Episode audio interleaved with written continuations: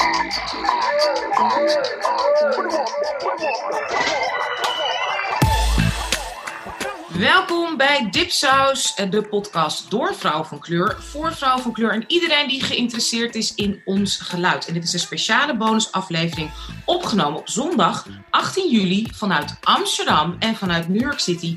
En we gaan het hebben over de tentoonstelling Zijn Joden Wit met twee van mijn mede-curatoren. De hoofdcurator, als ik het zo officieel mag zeggen, dat is uh, Gidon Quirido Frank en mijn andere fijne curator-collega, dat is Liefnat Faber. We gaan het hebben over de tentoonstelling. Waarom deze tentoonstelling? Waar staat die voor? Wat is de bedoeling? Maar we gaan het ook natuurlijk dieper hebben over hun eigen ideeën, waarom dit te maken, onze geweldige band tijdens het maken van de tentoonstelling, wat allemaal fantastisch gaat, waar we nog van willen leren en waarom iedereen toch sowieso, ook al is hij nog maar een paar weken, snel moet gaan kijken. Dit is Dipsaus en vergeet je niet zoals altijd te abonneren op onze nieuwsbrief. Die staat vol alle relevante links, leuke artikelen. Vergeet ook niet te checken naar al onze geweldige boeken die we nog steeds voor jullie hebben in aanbieding. Dat is uh, natuurlijk De Goede Immigrant. We hebben natuurlijk uh, we hebben Afrolid. Nou, we hebben zo ontzettend veel. Vergeet ook nog steeds niet natuurlijk Hallo Witte Mensen als je nog niet hebt gelezen.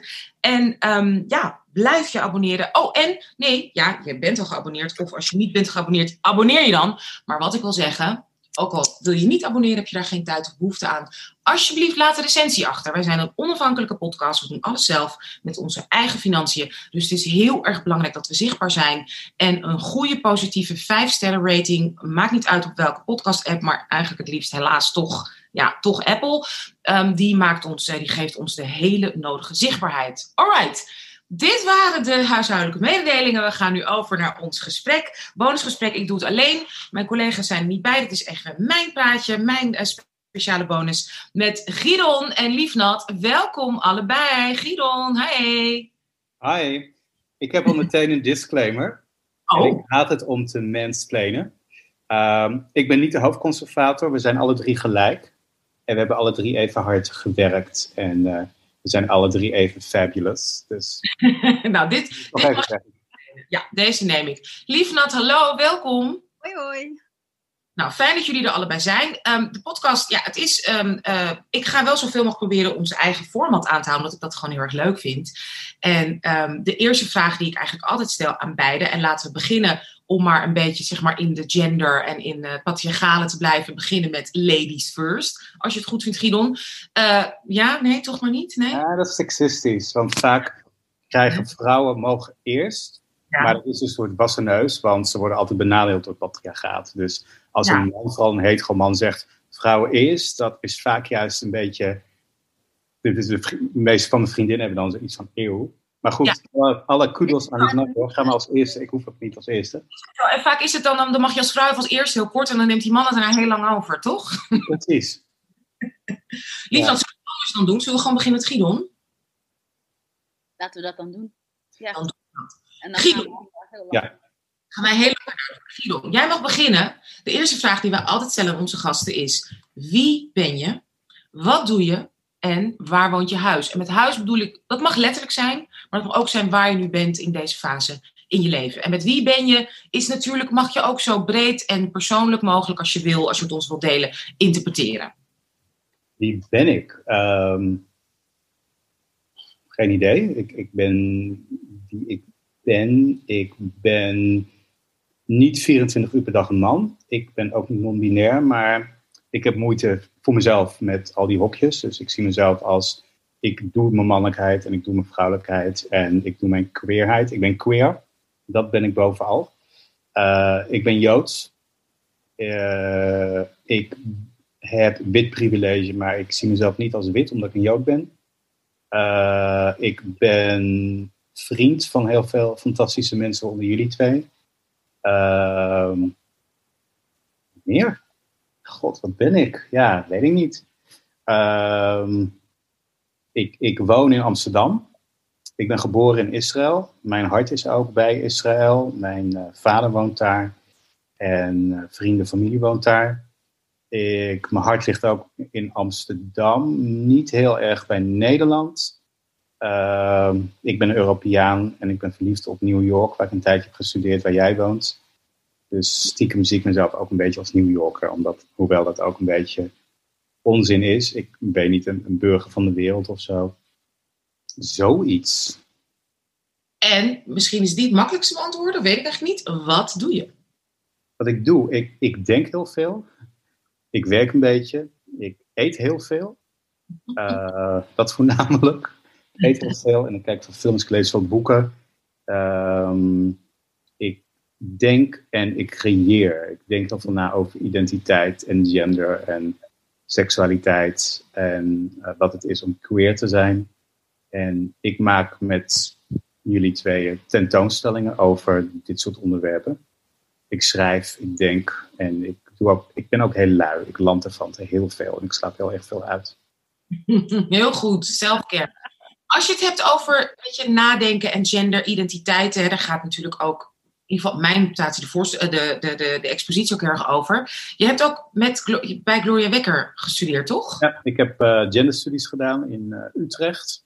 Heb ik ook op NYU gedaan, New York University. En genderstudies, onder andere met, met Gloria Wekker, Rosemarie Buikema, Rosie Braidotti. Dus toen heette het nog vrouwenstudies toen ik het heb gestudeerd. En ja, Gloria was een van mijn professoren. Dat was fantastisch.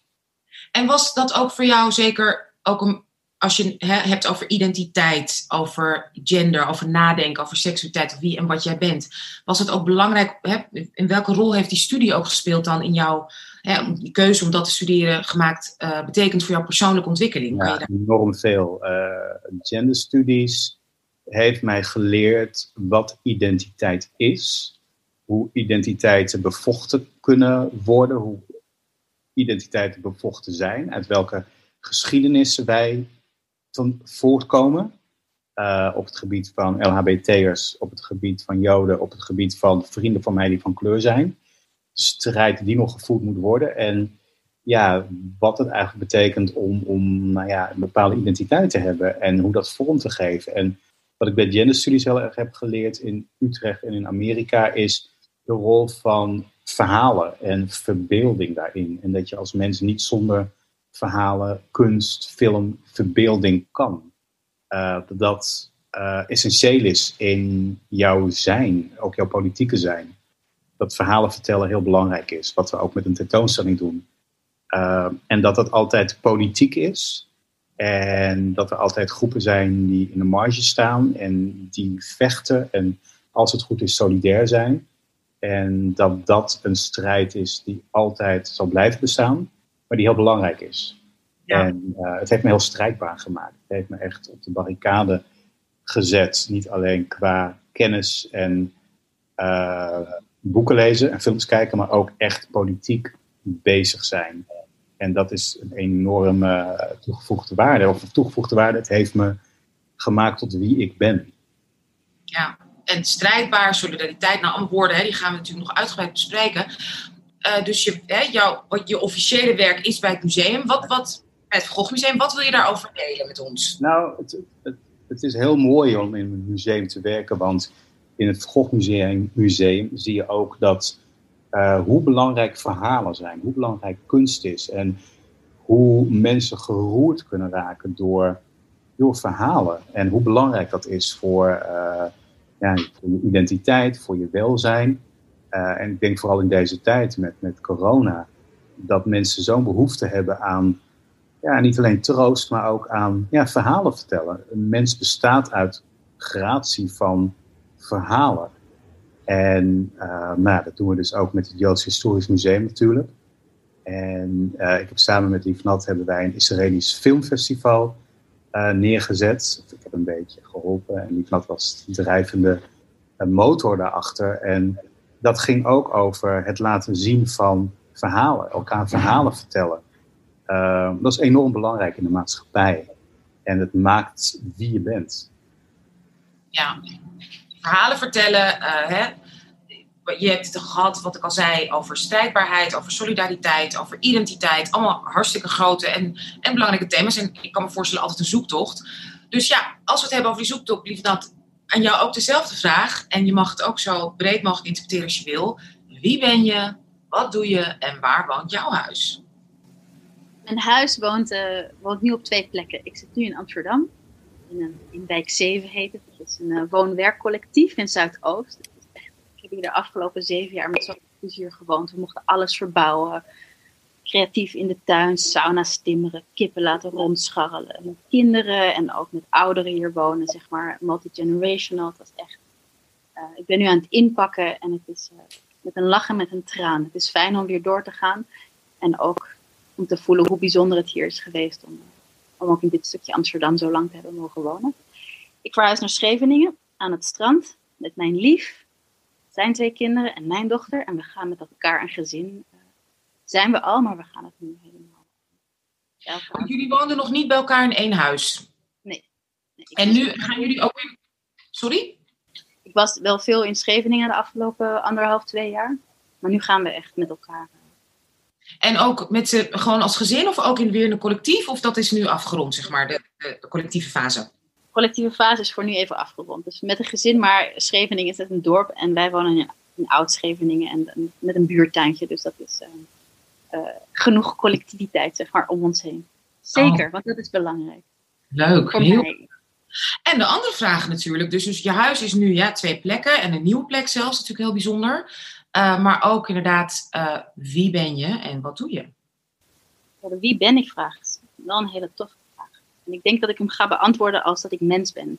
Omdat ik, denk ik, alles wat ik doe en alles wat ik probeer te leren, ik hoop dat het bijdraagt aan een completer mens zijn. Dus dat vloeit een beetje over in wat ik doe. En dan bedoel ik niet mijn werk. Ik zal een klein beetje vertellen wat ik graag doe. Maar ik, ik hou me graag bezig met processen in een mensenleven die belangrijk zijn. Dus aan de ene kant dat collectieve, dus met elkaar wonen, met elkaar delen, eh, elkaars levens zeg maar, ondersteunen waar dat kan. En aan de andere kant echt die levensfases van geboorte, sterven, maar ook uh, je eerste ongesteldheid of je bar bat mitzwa als je het via Joods perspectief bekijkt. Maar ook um, de overgang uh, en allerlei dit soort momenten van groei en verandering in een mensenleven. Die, die fascineren me mateloos.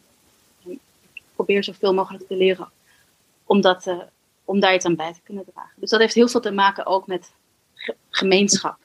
Dus dat drijft me heel erg. Hoe bouw je een gemeenschap op? Ik denk niet dat je bedoeld bent om alleen te wonen. Ik denk dat we heel veel groepen in de maatschappij hebben. En soms horen die groepen bij elkaar, want er is een gemeenschappelijk gemene deler, zoals onderdrukking, uitsluiting of wat dan ook. Soms kies je de groep waar je toe wil behoren, zoals in zo'n woongroep. Dus het kunnen positieve en negatieve dingen zijn, maar uiteindelijk hoe je je met elkaar uh, beweegt en hoe je er voor elkaar kunt zijn. Ik denk dat dat iets is wat mijn, mijn drijfveer is. En hoe vertaal je dat ook? Wat is de vertaalslag naar zeg maar officiële werk?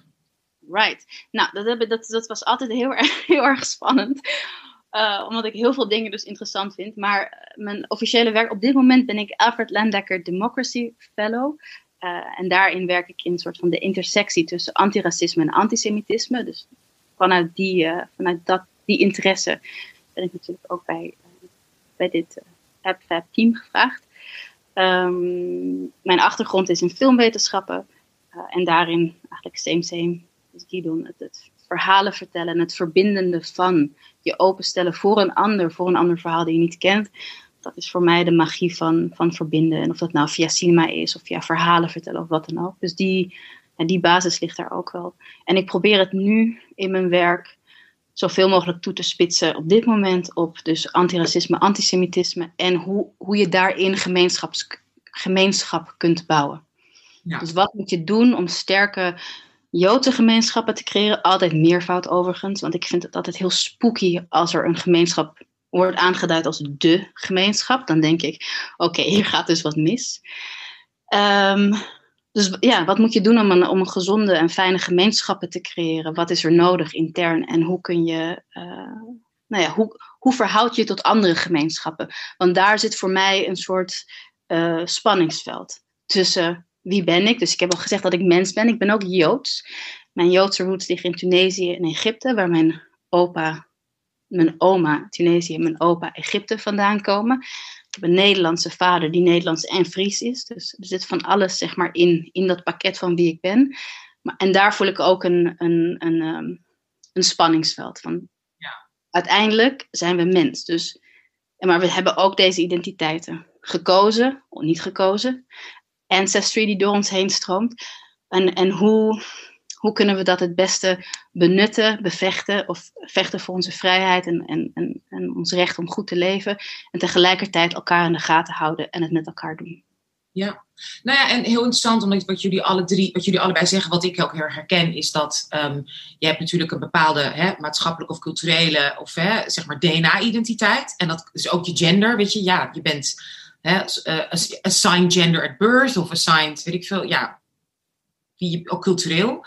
Maar dat betekent niet dat dat inderdaad je gevoel misschien is. Hè? Ik heb ook uh, in een andere podcast met Caspar, weet je wel, gezegd, de museumpodcast, dat toen ik erachter kwam in tijden van de glasnost, dat je eind jaren tachtig in Nederland, um, dat mijn oma ja, Joods was, vielen er voor mij heel veel kwartjes. Gewoon begreep ik dat. Ik had meteen iets van, oh ja, tuurlijk.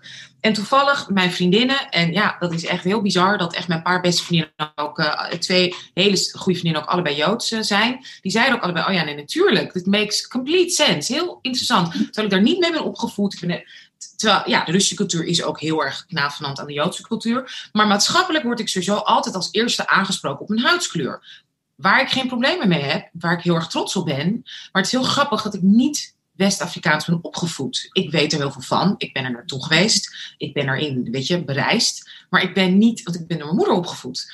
Dus ik, en dat hoor ik ook bij jullie, dat je opvoeding of hoe je eruit ziet, uh, maar wat de maatschappij je ook noemt, speelt natuurlijk ook een rol. Giron, jij zegt letterlijk, oké, ja, ik ben white passing, maar ik ben Joods. Ja. Voor de maatschappij word jij gezien, ook omdat je geen, weet je, je bent een, een, een, zeg maar een, een, lange man, word je vast ook, ben je ook vaak, denk ik, kan me voorstellen, heteropassing. Uh, ja, nee, ik, ben niet zo lang, maar ik, ik kan wel butch overkomen, dus stoer, hoewel ik af en toe ook heel flamboyant en fabulous ben. Zo ben ik diep van binnen, maar ik heb veel privileges. Ik kan uh, doorgaan als een hetero man ik kan doorgaan als iemand die wit is. Dat geeft heel veel privileges. Tegelijkertijd word ik daardoor ook niet gezien. gezien. Als ik als een witte hetero man word gezien, wordt eigenlijk een deel van mij niet gezien en eigenlijk ook niet erkend. En mag je misschien ook niet zeuren? En mag ik ook niet zeuren. Ik sprak laatst iemand en die zei: Mijn vriendin is Indisch en die, dat zie je niet aan haar. Dus ze heeft een witte huid en uh, ze heeft daardoor zeker een wit privilege. Maar daar vaak tegen haar wordt gezegd: je moet niet zeuren. Als zij het heeft over, jongens, ik heb heel veel trauma's van mijn ouders meegekregen. Die hebben in jappenkampen gezeten. Ik voel mij geen witte Hollander. Ik, en, en zij wordt daardoor niet gezien en niet serieus genomen. Of een andere vriendin van mij, die is Surinaams, maar die heeft een hele lichte huid. Dus she's passing for white. Ja, het geeft haar privileges, maar daardoor komt zij heel vaak in hele nare gesprekken terecht, waarin sommige mensen tegen haar zeggen: Jij bent niet echt zwart. Jij weet niet wat het is, want jij hebt privilege. Terwijl zij zoiets heeft van: Ja, sorry, het trauma van slavernij zit in mijn DNA. Dus wie ben jij om tegen mij te zeggen dat ik niet zwart ben? Ja. En dat heb ik vaak met mijn Jood zijn. Ik ben geen witte Hollander, ondanks dat ik privileges heb. Het trauma en ook heel veel andere dingen, ook heel veel mooie dingen, zit in mijn DNA hoe ik de wereld bekijk, is vanuit een minderheidsstatus. En ja, ik heb uh, voordeel, ik heb privilege. Uh, als je een, uh, een queer persoon neemt die heel vrouwelijk is. Tussen aanhalingstekens zie ik jou. aanhalingstekens. Die, heeft, die is veel meer, veel eerder wordt hij benadeeld. Is hij veel eerder in een onveilige situatie dan ik. Maar ik ben ook queer. Dus uh, je moet die dingen denk ik ook niet met elkaar vergelijken. Wie heeft er het moeilijkst? Hoewel ik zal zeggen, een vrouwelijke man die heeft veel meer uh, situaties waarin hij zich onveilig voelt. Maar ik kom ook uit deze community.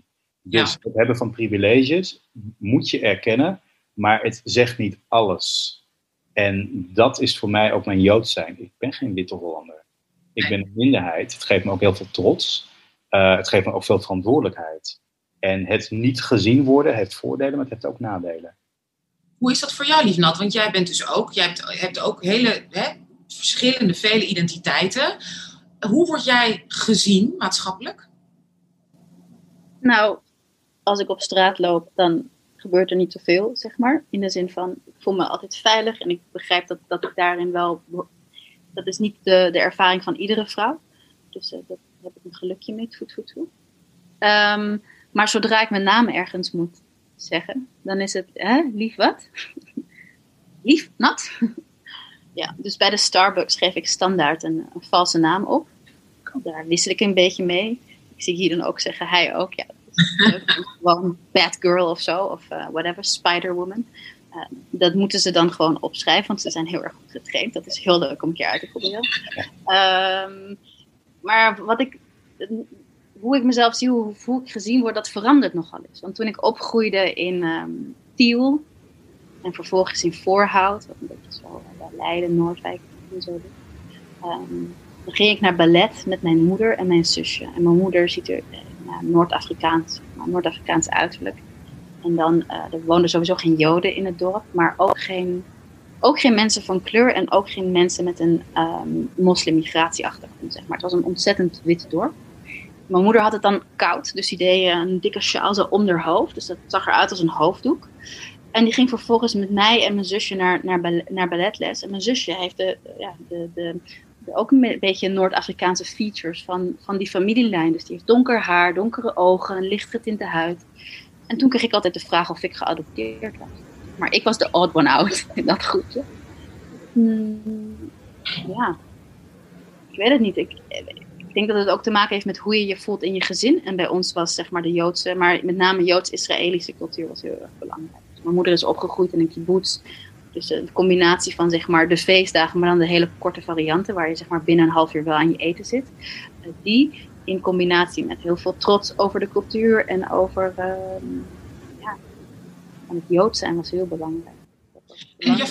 maar als, als het zeg maar quote-unquote stugge Fries, die deed gewoon leuk mee, die was helemaal, die was, was erin geïnteresseerd. Nou, mijn vader is uh, naar de kibbutz gegaan in de ja, eind jaren 70, denk ik. En die heeft mijn moeder ontmoet en die heeft echt een soort van een deel van zijn, zijn ziel daar gevonden, denk ik. Dat is een groot liefdesverhaal en ook ja, hij is helemaal meegekomen met van oké, maar deze identiteit, deze Joodse identiteit willen we onze kinderen mee. Dus dat is ook een heel. Maar dan waarom de keuze naar zo'n heel klein, zeg maar, wit, witte gemeenschap? Nou, ik denk dat die niet geheel gebaseerd was op, uh, op zeg maar, waar wil je het liefste wonen, maar meer van uh, waar is je baan en wat is handig. Dus uh, ja. in kwamen mijn opa en oma hebben daar heel lang gewoond voorhoud was handig. Maar ik moet wel zeggen dat onze interactie met de Joodse gemeenschap, de Joodse gemeenschap in Leiden was dat destijds, um, toen mijn broertje bar mitzwa werd, dus hij werd dertien en hij ging, daar stuk lezen uit de, uit de um, nou ja, in ieder geval dat mijn moeder zei, het zijn wel Joden, maar het zijn, blijven ook Nederlanders. Dus was van, oké, okay, dit is ook niet helemaal mijn people. Dus het is, weet je wel, die dingen zijn best wel complex. Van waar voel je thuis, waar voel je gezien. En je, dat je ook Joods bent, betekent ook niet alles. Nee. Maar het is wel een gevoel van, uh, ik heb me altijd, toen ik opgroeide, altijd gerealiseerd dat we anders waren, zeg maar. Ja. Dat wij dingen anders deden. Ja. En anders dan dus dan de Hollandse Joodse gemeenschap in die zin. Ja, die, die kwamen dus weinig tegen, maar ook dus, ook dus van dat beetje wat er tegenkwamen, maar zeker anders dan uh, al je andere vrienden op school. Maar nooit anders in een vervelende manier, want mijn moeder heeft heel veel er best gedaan om weet je, gallen te bakken en mee naar school mee te geven. Altijd de, de docenten van de basisschool thuis uit te nodigen. Dus ik had, het, ik had niet het gevoel, ik werd heel erg uh, veilig ben ik opgegroeid. Mijn broertje en zusje daarentegen hebben echt wel wat antisemitische shit over zich gekregen op de schoolpleinen. Maar op de een of andere manier heb ik daar geen last van gehad. Dus in één gezin, ja, dat hoor je. Het was bij mijn gezin ook totaal andere um, ervaringen met, met, met twee halfbroers. Hele andere ervaringen dan ik. Guido, en bij jou, want ben jij ja. Joodse cultuur en waar in, in Nederland? Ja, ja en nee. Uh, anders dan de moeder van Liefnat die Joods is, maar dus Noord-Afrikaans is, zijn mijn ouders Nederlandse Joden. Dus de Tweede Wereldoorlog en alle fucked up dingen die daar uitkomen. Dus mijn ouders die hebben elkaar in Nederland ontmoet en die hebben, zijn toen gaan emigreren naar Israël. Daar ben ik geboren. Toen zijn ze gaan scheiden. Mijn vader is gebleven en toen ik vier was, is mijn moeder teruggegaan naar Nederland. Um, het heeft heel erg te maken mijn tijd eigenlijk met veiligheid. Dus mijn moeder ging terug als alleenstaande moeder dat, het is grappig altijd, je moet heel vaak biografieën aanleveren bij podcasts of tentoonstellingen of andere dingen. En ik vergeet altijd om erop te schrijven of in te zetten I'm raised by a single mom. Ik ben door een alleenstaande moeder opgevoed. En dat is zo ontzettend belangrijk. En het is zo eervol als je denkt, Jezus, wat mijn moeder allemaal heeft gedaan. Mijn moeder is 14 jaar geleden overleden. Ehm, dus als alleenstaande moeder ging mijn moeder terug naar Nederland. We hebben een tijdje bij haar ouders, mijn opa en oma gewoond. En toen zijn we in een nieuwbouwwijk terechtgekomen. Um, een gouden wieg. Ik ben echt heel veilig opgevoed. Maar het was ook een beetje wij twee, mijn moeder en ik, en mijn opa en oma erbij misschien, tegen de rest van de wereld. En waar was dat in, in Amsterdam? Nee, in de buurt van Utrecht. Oké. En ehm, dat is heel erg wat ik ook net zei met het trauma zit in je DNA. Net zoals dat het trauma van slavernij in je DNA zit, zit kan ook dus het trauma van de, de holocaust in DNA zitten. Dus het idee, wij moeten een front vormen tegen de rest van de wereld. Dus ik ben heel beschut opgevoed, misschien iets te beschut. Ehm, en het was een hele beschermde tijd, maar het was ook een beetje, ja, ik, ik had wel vriendjes op school, maar de band met mijn moeder was heel close. En um, Joods opgevoed moi. Het ging heel veel over de oorlog, wat mijn opa had meegemaakt. En het waren natuurlijk allemaal horrorverhalen die je als, uiteindelijk als kind, als je dat langzaam en zeker, krijg je die verhalen uh, te horen. Uh, we hoorden nooit echt bij een synagoge. Uh, en dat zie je ook bij sommige Joden, die willen niet bij clubjes horen. Want het bij clubjes horen, dat heeft in het verleden, lees de oorlog, heel veel ellende natuurlijk gedaan. Dus wij wilden nergens echt bij horen. Toen is een oom van mij, heeft op een gegeven moment een liberale synagoge gesticht in Utrecht. Ja, daar gingen we af en toe naartoe. Maar ook daar, we deden nooit echt helemaal mee. Um, en ja, dat is denk ik ook heel Joods, om je niet te gaan verbinden. En dat heeft te maken natuurlijk met angst. Goed, dit is natuurlijk een heel heftig psychologisch verhaal wat ik aan het vertellen ben. Om te laten zien, Joods hoeft niet per se te betekenen dat je uh, matzes eet of dat je naar de synagoge gaat. Dit is ook Joods. Vanuit angst een bepaald patroon in je gedrag hebben. En ja, het was heel liefdevol mijn jeugd en heel fijn. Maar dit element heeft ook dus met het verleden te maken. En is absoluut, ja, is Joods, komt vanuit uh, geschiedenis, vanuit slachtoffer zijn en vanuit overleven. Um, ja, dus wel een heel warm gezin en het was heel leuk met mijn opa en ook weer heel veel eten natuurlijk, dat, dat zie je altijd. Um, maar ja, het heeft ook te maken met wij, Joden, en de rest van de wereld. De witte mensen, om het zo maar uit te drukken. En op je kiwieren zijn bij die nou. witte mensen. Maar ook binnen je eigen groep misschien, met andere joden, ook een beetje afstand. Uitkijken. Je weet nooit wat er gaat gebeuren. Zijn jullie, oké, dus, dus wat, wat ik hoor bij jullie allebei is inderdaad veiligheid, bescherming, klein. Hè? Dus, dus oké, dit is de wereld, dit zijn wij. Nou ja, bij jou in je gezin inderdaad ook een verschil in een beetje in hoe je wordt behandeld, liefnat, je broertje en zusje anders dan jij. Hoe zijn jullie opgevoed, zeg maar, activistisch? Want ik wil een overstap maken naar de tentoonstelling. Maar ik dacht, ik vind het mooi om dat even te doen. Ook nog om jullie prachtige roots en jouw fantastische moeder Guido natuurlijk te eren. Zijn jullie ook met een bepaalde vorm van activisme? Van hé, je moeder, lief bij jouw moeder was het inderdaad, hup, iedereen bij betrekken, uitnodigen. Vind ik ook een vorm van, hè, zeker van sociaal activisme. Heb je nog meer meegekregen uit je vader die naar kibbutz ging? Is natuurlijk ook al een ontzettende stap. En, wat, en, en jij, Giron, hoe hebben jullie dat meegekregen? Nou, mijn familie was vrij agressief in de beste manier. uh, terugvechten. Ik weet, uh, keer met kerst, ik bedoel, we vieren geen kerst, maar ook weer een beetje wel natuurlijk, want het is toch gezellig en eten weer. Toen heeft mijn opa ook, toen vertel ik, een jongetje op school, lagere school, die had me uitgescholden. Ik weet niet of het een Jood was of niet. Dus ik ging me wel echt goed leren hoe je dan iemand zijn neus kon breken. Wauw. Uh, vrij op de, ik zeg altijd, ik ben een barricade nicht en ik ben een barricade jood. En dat heb ik ook wel echt van mijn moeder en mijn opa meegekregen. Die bek opentrekken, terugvechten. Um, ja, dat, dat heb ik wel meegekregen. Als je ergens niet mee eens bent, je mond opentrekken. Gek genoeg ben ik vrij verlegen. Dus uh, ik roep dit allemaal en ik probeer het te doen, maar ik vind het ook wel moeilijk. Uh, ik had het een jaar geleden of anderhalf jaar geleden waren er iets met Ajax was er in Amsterdam. Ja, ik haat voetbal, maar goed, het was Ajax. En heel veel mensen op straat en dronken en schreeuwen. Toen waren drie mannen in het Vondelpark een andere man in elkaar aan het slaan. Dus ik sprong van mijn fiets en ik ging schreeuwen van stop, stop, stop, ik bel nu de politie. Nou, uiteindelijk, ja, ja dit en dat, oké, oké. Nou, toen, toen lieten ze die jongen gaan. Toen kwamen na afloop mensen naar me toe van, oh, wat goed van je. Ik zei, ja, wat goed van me. Als je dit niet doet, dan ben je eigenlijk een knip voor je neus waard. En ik snap dat het doodeng is. En ik dacht ook niet na toen ik het deed. Maar dat is misschien wel de belangrijkste les die ik van mijn moeder heb gekregen. Doe iets. Doe iets. Als je onrecht ziet, doe iets. En dat kan je joods noemen. Je kan het ook gewoon menselijk noemen.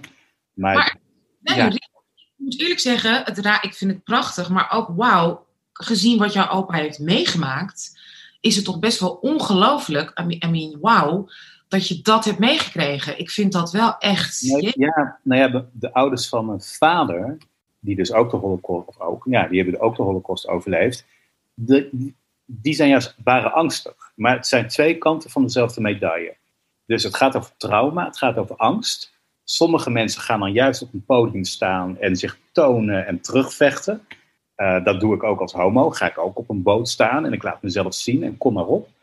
Maar de andere kant van die... Het is een over, beetje een overreaction. Je moet ook wel. De andere kant van die medaille is je terugtrekken. Je niet tonen. Bang zijn. Niet je Davidster aan je gouden kettingje laten zien. Doe maar niets. Heeft ook met angst te maken. Uh, het is allemaal heel menselijk. Het gaat over angst. Het gaat over trauma. Het gaat over schaamte. Jou is iets aangedaan als minderheid. Het heeft ook met schaamte te maken. Hoe ga je daarmee om? Het is, ja, het is heel heftig. En dat is ook wat, denk ik, alle minderheden met elkaar verbindt. En daarom is voor mij die solidariteit vanzelfsprekend. Omdat we allemaal in datzelfde schuitje zitten, als je het zo wil zeggen. ook mee van huis uit. Solidariteit is belangrijk en reach out naar anderen en kijk naar wat je gelijk hebt met andere minderheden, andere groepen. Ja, een beetje. Niet heel veel. Want ja, weet je, je kan dit soort shit hebben meegemaakt. Uh, dat maakt je geen heilige. Dus uh, mijn moeder was voornamelijk gewoon een, een moeder en een huisvrouw en uh, geen politieke profeet of zo.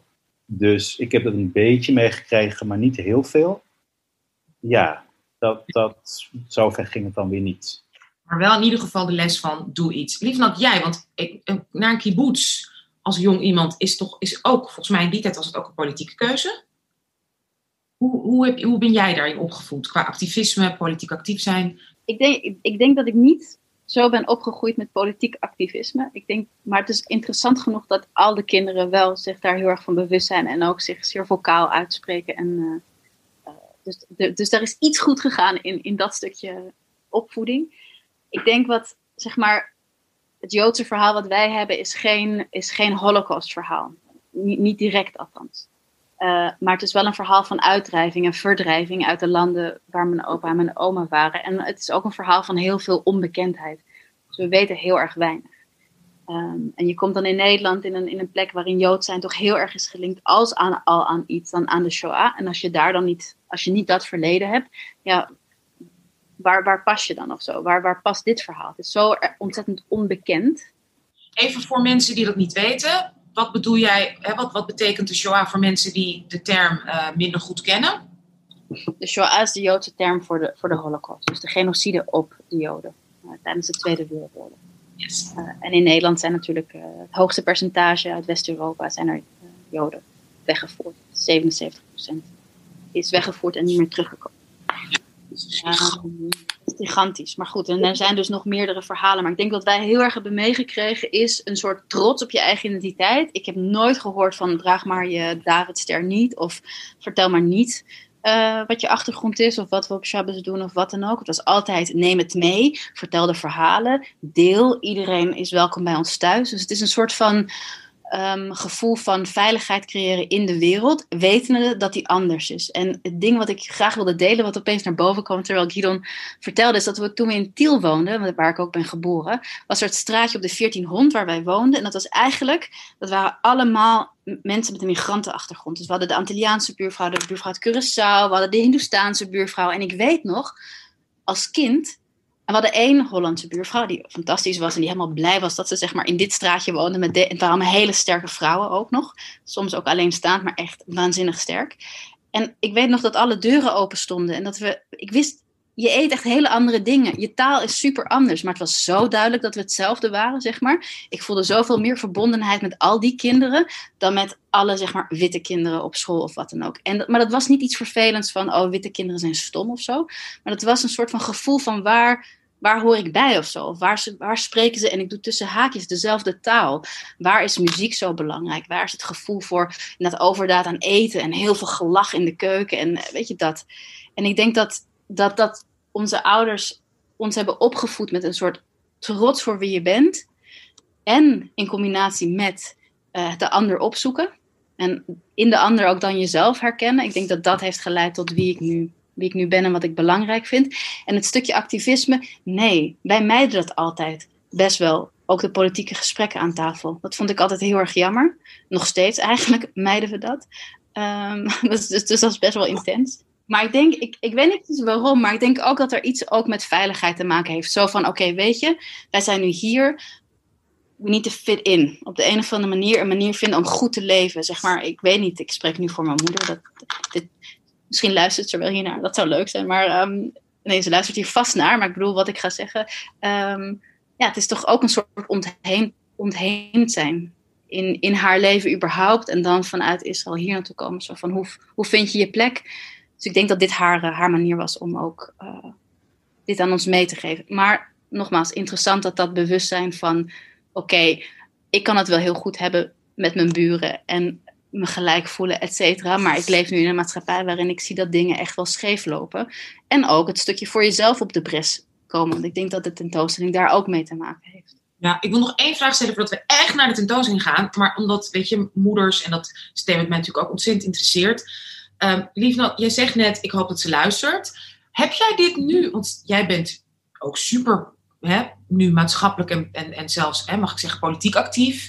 We hè, OIW, ook waar hè, jullie onderdeel van zijn, waar ik ook onderdeel van uitmaak, uh, langs de zijlijn, maar toch echt uh, heel blij dat ik, dat ik in er, erbij hoor, op wat voor manier dan ook.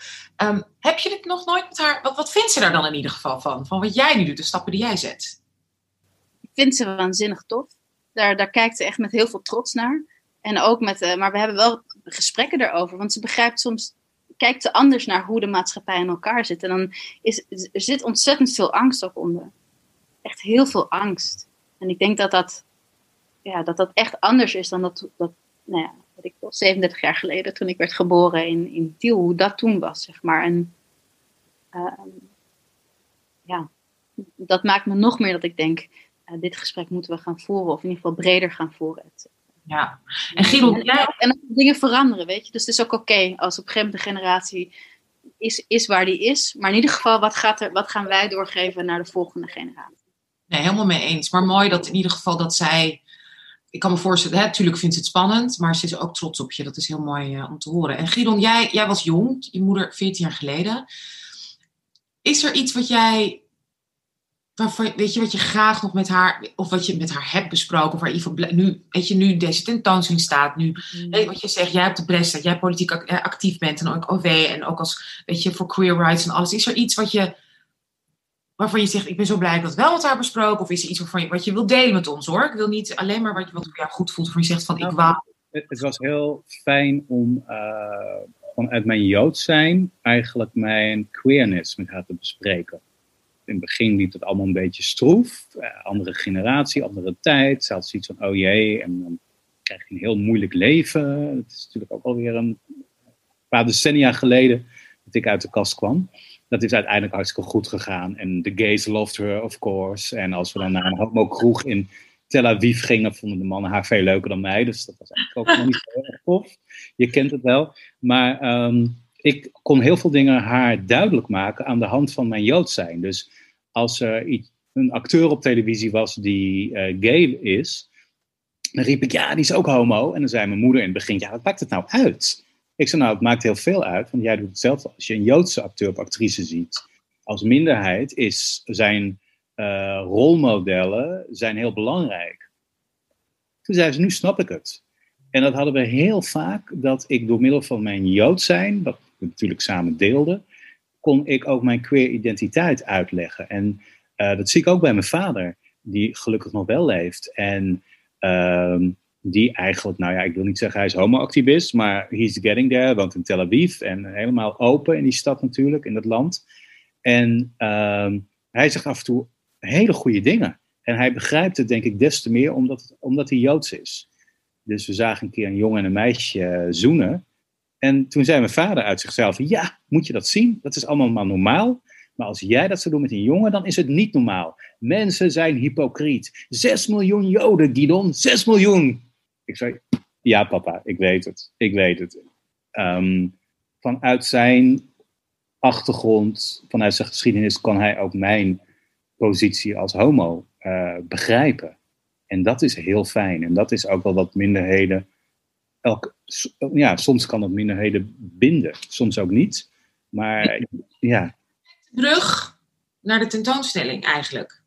verbinden, begrijpen, verhalen met elkaar delen. Uh, dat is wat jij toch, ik wil het niet voor je invullen, maar is dat ook, vertel in hoeverre is dat wat jij hebt beoogd uh, met de tentoonstelling? En ook nog even daarin graag vertellen waarom.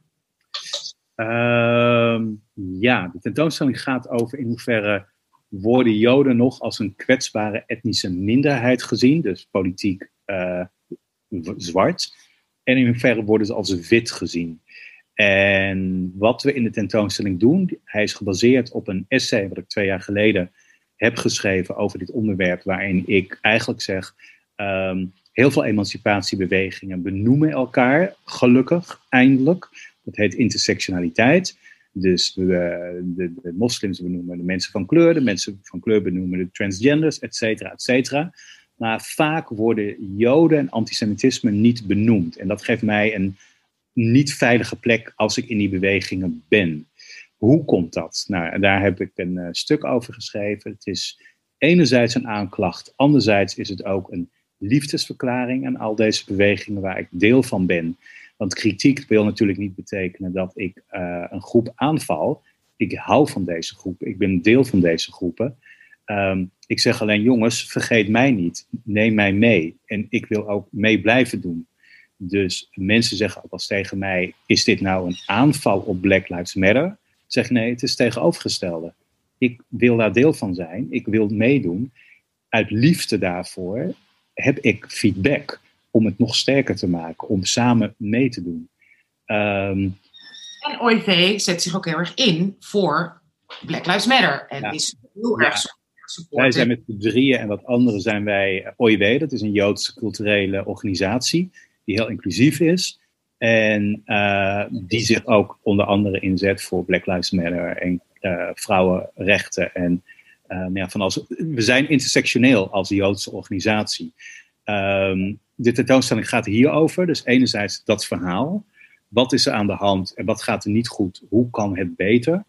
En anderzijds hebben we een, een video van, van, uh, waarin tien Nederlanders, witte mensen, white passing mensen, mensen van kleur, Joods, niet-Joods, man, vrouw, queer, niet-queer, trans en cis, praten over dit onderwerp. En het gaat over diversiteit. Hoe kijken allerlei verschillende mensen naar dit onderwerp? Hoe hebben zij hoe geven zij antwoorden op de vraag: zijn Joden wit? Uh, dat is een divers iets. En vanuit daar wordt gekeken hoe gaan we nu met elkaar verder? Want de tentoonstelling gaat uiteindelijk over verbinding. Um, we hebben een Ketty Kotti evenement gehad waarin mensen van kleur die niet Jood zijn en Joden van allerlei kleuren, dus wit, white passing en van kleur, uh, waarin men naar elkaars pijn gaan luisteren. Dus mensen van kleur die over racisme praten, over slavernij, Joden die over antisemitisme en de Holocaust praten. En we gaan naar elkaar luisteren, omdat wij, het museum, wij drieën, denken dat de enige manier om verder te gaan is om dingen uit te spreken, dingen die ook die niet lekker lopen, en vervolgens naar elkaars pijn te luisteren en te kijken hoe gaan we verder dit is allemaal een notendop. En nu moet ik nog praten. En hoe gaan we verder is ook erg belangrijk. Um, Liefnat, dit is geen makkelijke vraag, maar wanneer er wordt gesproken, bijvoorbeeld inderdaad over hè, de plek van Joden binnen het anti-zwart racisme of activisme, als je hebt over Black Lives Matter. Uh, Black Lives Matter ja, heeft officieel ook een heel sterk statement en, en, en, en punt en zeg maar solidariteit met bijvoorbeeld hè, de Palestijnse strijd. Um, dat, dat heeft dat hebben we als OIV natuurlijk ook. Er is vaak sprake van een bepaald soort conflatie. Kan jij daar, ik weet dat jij daar prachtig ook over schrijft, dus mensen kunnen, hè, dat komt allemaal in de nieuwsbrief waar mensen het kunnen vinden en lezen. Maar hoe kan je, voel je, vind je het fijn om dit even op jouw manier, zoals jij dat zo goed kan, uit te leggen, te, te, te analyseren voor ons? Wat er, wat er aan de hand is en wat daar scheef in loopt? er zijn, als je kijkt naar enerzijds betrokkenheid van Joden in de bredere bewegingen, waaronder de antiracisme, waarvan de antiracismebeweging een onderdeel is. Ehm, dan zijn daar misschien wat, dan, dan zijn de Joden daar soms, de zeker de laatste zeg maar tien jaar of zo, niet, niet zo zichtbaar. En dat heeft bepaalde redenen. Dat betekent niet dat ze er niet zijn. Het betekent ook niet dat er misschien genoeg Joden uh, onderdeel zijn van deze bewegingen. Er is, er, er is iets aan de hand. En een van de dingen die er aan de hand is, en die, waar we een beetje achter zijn gekomen, ook door met heel veel, um, zoveel mogelijk Joodse activisten te spreken, die dus zich hebben aangesloten bij OIV Act en daar een veilig platform hebben gevonden om het over hun ervaringen te hebben, is dat er in de bredere uh, intersectionele bewegingen of emancipatiebewegingen er heel vaak um, situaties ont zij hebben, zijn ontstaan en nog steeds ontstaan waarin Joden zich onveilig zouden kunnen voelen. Nou betekent het niet dat direct een Palestijnse vlag op een, op een, een demonstratie uh, beangstigend is of zou moeten zijn. Dus het is niet zo simpel dat een Palestijnse vlag betekent dat je je als Jood niet, uh, niet veilig zou voelen. Maar er is wel iets anders aan de hand. En, en, en, dat, en dat is, ligt wat dieper, is wat complexer. is ook niet zo snel op te lossen, maar ligt wel aan de, zeg maar aan de, mm, de grondslag, aan een van de, van de problematische elementen van het verhaal. En dat is eigenlijk dat Joden, er een conflatie ontstaat tussen Joden en de staat Israël. Dus Joden worden gezien als een soort van een directe representatie van de staat Israël. Dus wat je krijgt is dat je, uh, als je ergens binnenkomt, dat je misschien direct de vraag krijgt: Oh, je bent Joods. Sorry, maar wat vind je van Israël en Palestina? En hoewel die vraag uh, heel interessant is en hoewel misschien een individu heel veel zin heeft om het daar wel over te hebben, en misschien ook wel een hele heldere mening al heeft geformuleerd of een hele activistische, al die dingen kunnen waar zijn, maar het uitgangspunt dat je nergens kunt zijn als Jood in deze bewegingen zonder direct je te moeten verantwoorden, want vaak is de vraag niet wat vind jij, maar ben je een goede Jood of ben je een slechte Jood? En dan kunnen we doorpraten. Letterlijk is dit ook tegen een heel aantal van de mensen die wij kennen gezegd.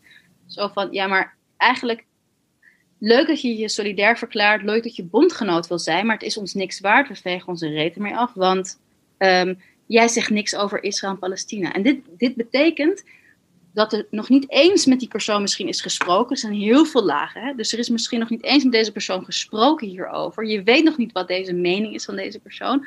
Maar het feit dat hij niks op zijn Instagram heeft staan of op zijn Facebook ten tijde van nou ja, het, het opgeleide geweld van eh, de afgelopen maanden. En als je de kippen hoort, dat zijn de kippen in de tuin. Um, maar het feit dat ze niks hebben gezegd publiekelijk is al genoeg om je, om je buiten te sluiten. Dus het is niet alleen een verwachting van at the gate, we checken even hoe sta je erin, maar ook je moet het even zo sterk, zeg maar, wereldkundig maken voordat je hiermee mag, hier, uh, mag komen praten. En dan zijn er een paar dingen die ingewikkeld zijn. Eén daarvan is, is dat die conflatie bestaat. Want een Jood in Nederland, een Nederlandse Jood, is geen representative van de staat Israël. Je kunt het misschien ook vergelijken met een Amerikaan, hoewel die vergelijking weer anders is, want dan zou je een paspoort ook hebben. Maar je gaat ook niet tegen een Amerikaan hier verantwoordelijk houden voor wat, voor wat Trump heeft gedaan. Dat, dat, dat zou niet eens in je opkomen, zeg maar. Misschien zou je er wel een tof gesprek over hebben. Maar je ziet dat dat vaak gebeurt hè, bij minderheden. Je ziet het ook dat mensen met een moslimachtergrond in Nederland, als IS iets doet, moeten zich uitspreken. Of als de koning van Marokko iets doet, moeten die mensen zich uitspreken. Maar het zou hetzelfde zijn als je tegen een willekeurig iemand van kleur, als wit woke persoon, gaat zeggen: jij moet je eerst uitspreken tegen Suriname, terwijl diegene misschien helemaal niet Surinaams is. Je moet afstand nemen van het land, je moet afstand nemen van Boutersen. En dan pas mag jij van ons over racisme in Nederland praten. What the fuck? Maar dat gebeurt dus heel vaak met minderheden, dat je dus verantwoordelijkheid bent. Je moet verantwoording afleggen. Ik heb letterlijk uh, leerkrachten gesproken die zeiden, ik vroeg ze, Um, van, hè, want ik ben bezig met al heel lang met een boek over onderwijs. Het is een hartstikke precair en lastig onderwerp. En vroeg ik ook aan leerkrachten van, goh, maar heb je wel eens met kinderen, met kinderen met een islamitische achtergrond, vanuit hun perspectief over hun achtergrond gesproken? Dat je dat in de klas op een veilige manier, zeg maar, geïntroduceerd of gevraagd? Daar bedoel ik dus mee, wat weet je van het land, wat weet je, weet je van de achtergrond. En toen zeiden letterlijk een aantal leerkrachten, gewoon welwillend, warme, leuke leerkrachten, oh, wel zeker, want toen dit of die aanslag gebeurde, of toen dat of dat gebeurde, ben ik daar absoluut over gesproken, snap je? Dus dat is dan het uitgangspunt om voor het eerst over de cultuur van dat kind in de klas te spreken. As opposed to, ja hoor, want ik weet welk dorp, dat weet ik veel, of stad eh, de, de ouders komen en we hebben heel vaak eh, dat eten gemaakt, bla bla. Nee, dat is de ingang. Ja, en het is vaak, het is vaak ook dat. Dat gaat, is gaat ook, wat ja. ja, maar het gaat vaak ook over daderschap. Dus mijn visie is dat de meerderheid, witte mensen als je zo wilt noemen, die hebben er baat bij wanneer uh, niet-witte mensen of sommige van die groepen iets slechts doen. Dan kunnen zij zeggen, kijk wat ze zelf doen. Dan hoeven zij zich minder schuldig te voelen. Ik denk dat ze heel veel zich helemaal niet schuldig voelen. Ze hoeven zich misschien minder aangevallen te voelen. Kijk wat die mensen van kleur zelf doen. Kijk wat de Joden zelf doen. Zulke lievertjes zijn het zelf ook niet. En ik denk steeds meer dat dat een wit mechanisme is om minderheden weg te zetten en jezelf eigenlijk niet meer schuldig te voelen. Kijk wat ze zelf doen in Israël, in Suriname, in Marokko. Dat hoor je heel vaak. En daar hebben witte mensen denk ik heel veel voordelen bij. Los van wat je vindt van de koning van Marokko en van Netanyahu. Dat staat er even los van. Ja, en wat niet even voor alle duidelijkheid, ik vind ook niet dat we dat uh, moeten verdedigen. Maar ik denk, even om terug te komen bij jouw hele mooie uitleg, uh, Liefnat, dat er is een verschil tussen inderdaad je identiteit, wie en wat je bent, en dat je ook op wat voor manier trots. Ik ben ook trots op Rusland, ben hartstikke trots op Rusland. Wat niet betekent dat ik, het eens, dat ik trots ben op Poetin. En absoluut niet betekent dat ik het eens ben met het beleid, bijvoorbeeld het levensgevaarlijke, agressieve beleid dat land, hè, dat land nu uitvoert, wettelijk, tegen LGBTQI people. Dat is voor mij iets om helemaal van, gewoon waar ik ziek van word van verdriet. Wat niet betekent dat ik niet zeg maar Russische literatuur nog steeds heel mooi vind. En ook ja, in mijn hart nog steeds blij ben dat ik daar ben geboren. Dat gaat juist gepaard met een heel groot verdriet. Omdat ik het afschuwelijk vind wat hè, van, wettelijk vanuit het land nu gebeurt afschuwelijk. En ik denk dat dat ook heel erg belangrijk is om te snappen dat twee dingen tegelijk waar kan zijn. Je houdt van je land, je houdt van je achtergrond, je houdt van je cultuur, je houdt van inderdaad de aarde waar je vandaan komt. Ik hou ook van Cameroen, terwijl ik weet hoe Cameroen met vrouwen omgaat. Verschik, bedoel, ik dank God op mijn blote knieën, in een bepaalde zin, dat ik daar niet ben opgegroeid. Snap je? Ik weet hoe vrouw te zijn. Wat niet betekent dat ik er ook verdriet van heb, want ik had heel graag was ik meer Cameroens, quote geweest. Heb jij dat wel eens meegemaakt? Dat iemand tegen jou zei, waarschijnlijk een wit iemand, van ja, maar ja, je hebt het over hallo witte mensen. Moet je kijken wat men in Cameroen doet. Ja, zeker. Oh ja, zeker. Ja. Absoluut. Ja, nou meer, niet letterlijk, want ze weten heel vaak niet eens zoveel. Weet je, de mensen die dat zo hardop zeggen, die kennen dan vaak de situatie niet. Maar wel, het is een puinhoop in Afrika. En jij mag blij zijn met slavernij, want daarom ben jij hier. Anders had je niet eens die opleiding. Kon je niet eens dit soort boekjes schrijven, mevrouwtje. Oh, dat heb ik heel vaak gehouden. Ook van intellectuele mensen, op, zeg maar, meer omvloerst en netter geformuleerd. Maar wel van soort van, nou, mevrouw, u bent hier dankzij Nederland, hè? Oh ja, oh ja, oh ja. Dus, maar ik denk dat er ik denk dat wat belangrijk is om in dat soort gesprekken, in ieder geval zeker als het gaat om die conflatie, is om die, een aantal van die lijnen helder te trekken. Dus wat Guidon zegt over daderschap en hoe, mak, hoe fijn het is zeg maar, in, het, zeg maar, in een wit systeem dat voor de, de witte machthebbers zeg maar, uh, het super fijn is als ze een andere gekleurde minderheid of een, een, een, de schuld in de schoenen kunnen schuiven, zeg maar. Dat is heel relaxed. Dat zie ik. Tegelijkertijd. En? En elkaar. Tegen ja. En elkaar. Ja. Het beste is eigenlijk als je een situatie kunt creëren waarin uh, bepaalde minderheidsgroepen uh, het aan de stok krijgen met elkaar. Want dan zijn ze lekker met elkaar bezig. Zeg maar. Dus dat is ook super herkenbaar.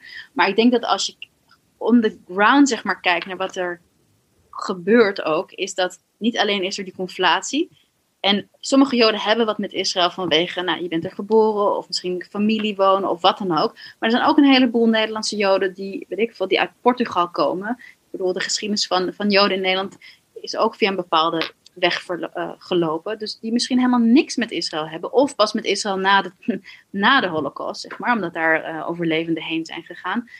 En dus die, die link is niet zo evident wat dat betreft. Uh, dus dat is ook nog wel een, een goede om, om in het achterhoofd te houden. Maar wat je ziet is dat antisemitisme is eigenlijk is nooit weg geweest in Nederland. En als je dan in die plekken komt waar je je eigenlijk veilig zou moeten voelen en er anti-Israël kritiek wordt verhuld in, oh, maar we hebben het niet over de Joden, want dat zou dan, dat wordt misschien een beetje problematisch, maar we hebben het over de Zionisten, maar vervolgens worden één op één dezelfde tropes, dezelfde denkbeelden, die, zeg maar, traditioneel gesproken als antisemitisch op Joden zijn geplakt, die nu op Zionisten zijn geplakt, dan denk ik, volgens mij veranderen we nu de naam van het poppetje, maar er is niet werkelijk iets veranderd aan het discours. Natuurlijk wel over dat het gaat vanuit een. Er is een verlangen voor mensenrechten voor Palestijnen, die ik helemaal kan volgen. Maar tegelijkertijd is het heel erg ingewikkeld als je ziet dat er iets wat zo oud en zo vile is, zeg maar, gepropageerd wordt in die plekken. En dan wordt het zeer ingewikkeld. Niet alleen moet je je uitspreken, want anders mag je niet meedoen. Vervolgens wil je meedoen en word je de hele tijd in een niet aflatende stroom, niet van iedereen, maar wel van een heleboel mensen geconfronteerd met antisemitisch gedachtegoed. Waardoor je je niet veilig voelt. Want dan moet je dus zeggen, ik ben de goede Jood, ik ben niet de Zionist. En nou, misschien eh, kan je dat wel, misschien wil je dat wel, maar misschien voelt dat ook ontzettend onveilig. En ik denk dat het voor de meesten onveilig voelt. En daarbij, het derde ding wat er bovenop komt, dus dan zit je in die spaces en er gebeuren in de wereld antisemitische attacks die zijn gebeurd toen het geweld de afgelopen maanden zo ontzettend uit de hand liep ehm, in Israël en Palestina. Dat er niemand zegt, oh, maar antisemitisch geweld, of niet niemand. I'm stand corrected. Een paar mensen wel, maar, um, maar, de, maar heel veel mensen niet. Die gaan niet zeggen, maar, we zijn, maar dit kan niet. Je kunt tegen de acties van Israël zijn. Daar kun je heel veel je tegenover uitspreken. Maar kunnen we ook alsjeblieft ons heel veel uitspreken over dat dat dus niet betekent dat er antisemitische aanvallen op allerlei plekken in Europa en Amerika nu plaatsvinden. En die oorverdovende stilte binnen deze groepen, gecombineerd met dat je dus uh, aan de deur moet zeggen: ben je een goede of een slechte Jood? En de aanwezigheid van antisemitische denkbeelden maakt dat het vaak heel erg onveilig is. Ja. En ook dat er. Ja. En het wordt wat, dat er wordt vergeten hoeveel Joden van kleur er ook bestaan. En ook in Israël bestaan. nou, we zeggen dat daar allemaal, uh, allemaal perfect. Helemaal niet, maar die zijn er ook. En die hebben ook, zijn ook naar Israël. Ze wonen ook in Israël. Absoluut. En er zijn heel veel Joden van kleur. En, en in Israël wonen die. En ze wonen ook buiten Israël. En het is, er is vaak een heel eendimensioneel beeld over Israël, alsof het een soort bron van alle kwaad is. Kijk, en daar gaat het voor mij verkeerd. Ik bedoel, prima als je kritiek hebt op de Israëlische regering, heb ik ook. Maar het wordt vaak gezien in heel veel nou ja, activistische cirkels, waar ik ook deel van ben, als de bron van al het kwaad. En dat is voor mij heel fishy. Dat ik denk, jongens, hoe zou Israël, waarom zou dat de bron van het, e, van het, van het grote kwaad zijn?